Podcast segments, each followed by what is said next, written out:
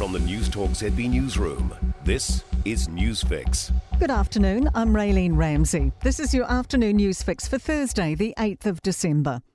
The Greens maintain they back the case for water reform despite pulling support at today's third reading. The Water Services Entities Bill passed its final reading in the House this morning. But it's after a week of chaos, including a Greens entrenchment clause being passed under urgency and then scrapped by the government.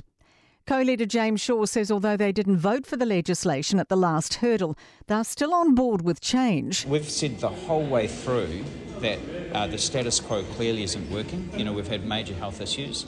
Local Government Minister Nanaia Mahuta says the Greens can make their own mind up about the bill. It's the right thing to do, though, because uh, it will be unaffordable for ratepayers to invest uh, in, in water's infrastructure, which is so important to deliver health and environmental outcomes. The government's looking for ways to break the cycle for our youngest recidivist offenders. A new youth crime package announced today takes a fast track intervention approach aimed at 10 to 13 year olds. $2 million spread across Auckland, Waikato, Northland, and Bay of Plenty will fund locally led solutions to reduce youth crime.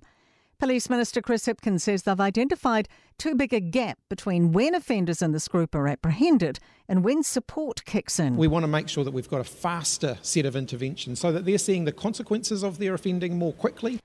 A clear roadmap's been laid out for fire and emergency to build a positive and safe workplace culture. The latest review into the organisation found much more work is needed on changing the workplace environment, and the complaints process is not fit for purpose. Recommendations include a zero tolerance policy for bullying and harassment. Review leader Belinda Clark says there are two major requirements for the future. Firstly, culture change must be part of the core work of all leaders at fire and emergency. And secondly, that there must be independence in the handling of complaints into bullying and harassment. David Clark is hinting news on his future as an MP will come in due course. Newsrooms reported he's standing down at the next election.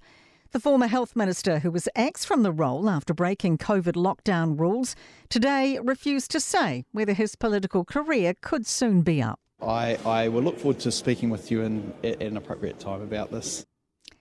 Kaipara's new mayor has backed down from a controversial ban on karakia. Craig Jepson caused controversy after he shut down new Māori ward councillor Pera Paniora at a November meeting as she tried to open with a karakia or blessing. He's announced today all future council meetings will open with a karakia, statement or reflection chosen by councillors. People heading out this weekend should take raincoats. Rain and strong wind are expected to hit the upper part of the North Island today and into tomorrow. And the west coast of the South Island is in the line of fire for heavy falls and strong wind tomorrow and Saturday. But Met Service meteorologist Andrew James says conditions should ease for the tail end of the weekend. I'm Raylene Ramsey. Oh, sorry, let me do your sport headlines first.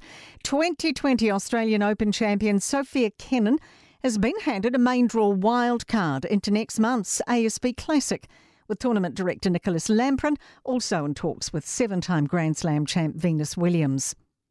Steve Smith will captain Australia in a cricket test for the second time since his involvement in the ball tampering saga against South Africa in 2018.